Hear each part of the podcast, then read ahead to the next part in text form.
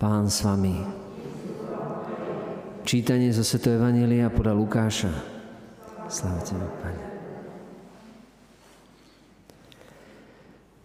Keď sa Ježiš rozhľadol po chráme, videl boháčov, ako hádžu svoje dary do chrámovej pokladnice. Videl aj akúsi chudobnú vdovu, ako tá vhodila dve drobné mince a povedal, veru hovorím vám, táto chudobná vdova vhodila viac, ako všetci ostatní. Lebo títo všetci dávali zo dary zo svojho nadbytku. Ale ona pri svojej chudobe dala všetko, čo mala. Celé svoje živobytie. Počuli sme slovo pánovo. Chváľme Kriste.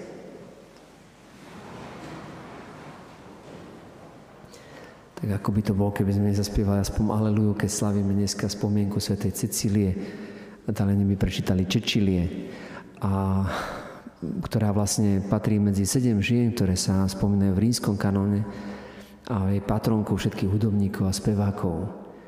A svätý Augustín povedal, spievaj a choď, spievaj a kráčaj. A, že naozaj, keď tí, čo patria Bohu, ako hovorí kniha zjavenia, tak tí budú spievať Barankovú novú pieseň, ktorú sa dokážu naučiť len tí, ktorí sú akoby vyvolení, vyvolený v zmysle, že pán povoláva všetkých, ale nie všetci odpovedajú na to jeho volanie. A tí, ktorí odpovedajú na to jeho volanie, sa stávajú aj vyvolenými. To znamená, ktorí odpovedajú na ten dar, ktorý nám Boh dáva. A čo robí ten dar s našimi srdciami, s našimi životmi? Že chceme potom spievať. To je prvá vec. Naozaj to akoby aj stav, náš vnútorný stav, keď sme nešťastní, smutní, strápení, tak ťažko budeme spievať. To asi budeme naozaj tak, ako v tom žalme sa hovorí, že na, um, vešali sme na, na vrby svoje gitary, a, lebo žiadali u nás spevy. Ale ako môžeme spievať pieseň pánovu v cudzej krajine, keď sme boli vo vyhnanstve? Um, takže človek, ktorý je utrápený, naozaj nedokáže potom akoby ani spievať. Alebo keď spieva, tak uh, potom asi tak, ako keď môj známy kamarát, jeden kňaz z Mexika, keď bol u nás v Banskej Bystrici v Radvani. A teraz jeden chlap z, z takých tých, čo aj spievajú v kostole, a tak vraví, no ako sa páčilo, ako spievame. Nie? On vraví, no u nás na pohrebe je to živšie. Tak zahambil. O, naozaj v zmysle, že aby tak išlo do pokory, a si uvedomil naozaj nejaké veci. To znamená, naozaj, keď Augustín hovorí spievaj a choď, tak hovorí, ten spev to musí vychádzať zo života. A nie je to ani o našich silách. Z našej strany je dôležité sa rozhodnúť, dať Bohu akoby s tým priamým srdcom, ako radosného darcu miluje Boh, ako sme to aj dneska v Evangeliu počuli. Vdova, ktorá akoby s radostným srdcom dala Bohu všetko.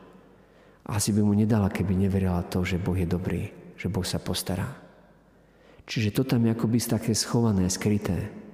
Ježiš, ktorý ako dáva všetko, práve preto, lebo, lebo vie, že Otec mi dal do rúk všetko. Otec mi daroval všetko. A všetko mi patrí. A ten človek, ktorý si je vedomý toho, čo dostal, tak dokáže potom aj dať. Ten, ktorý sa bojí, ktorý si neistý, ktorý nevidí to všetko, čo mu Boh daroval, tak sa bojí niečo dať. A tak dáva len niečo z nadbytku, aby mu nič neobudlo. A v skutočnosti stráca všetko. Nedokáže spievať, nedokáže akoby darovať. Takže Boh nás pozýva, aby sme najprv mu stále verili, že je dobrý a potom táto dobrota, ktorá ho naplní on sám naše srdce, bude nás jesť tomu, že mu budeme až spievať, že budeme nielen vravieť hoden chvály a vyvyšený na veky, ale že mu to budeme možno už ani nedokážeme vyjadriť to ani slovami. Tak ako Augustín hovorí, tak to bude už len jasot. Čiže prepukne to len do nejakého takého akoby vyspevania si melódie. Ej, jasotu z radosti nad tým, čo všetko mi Boh daroval. Amen.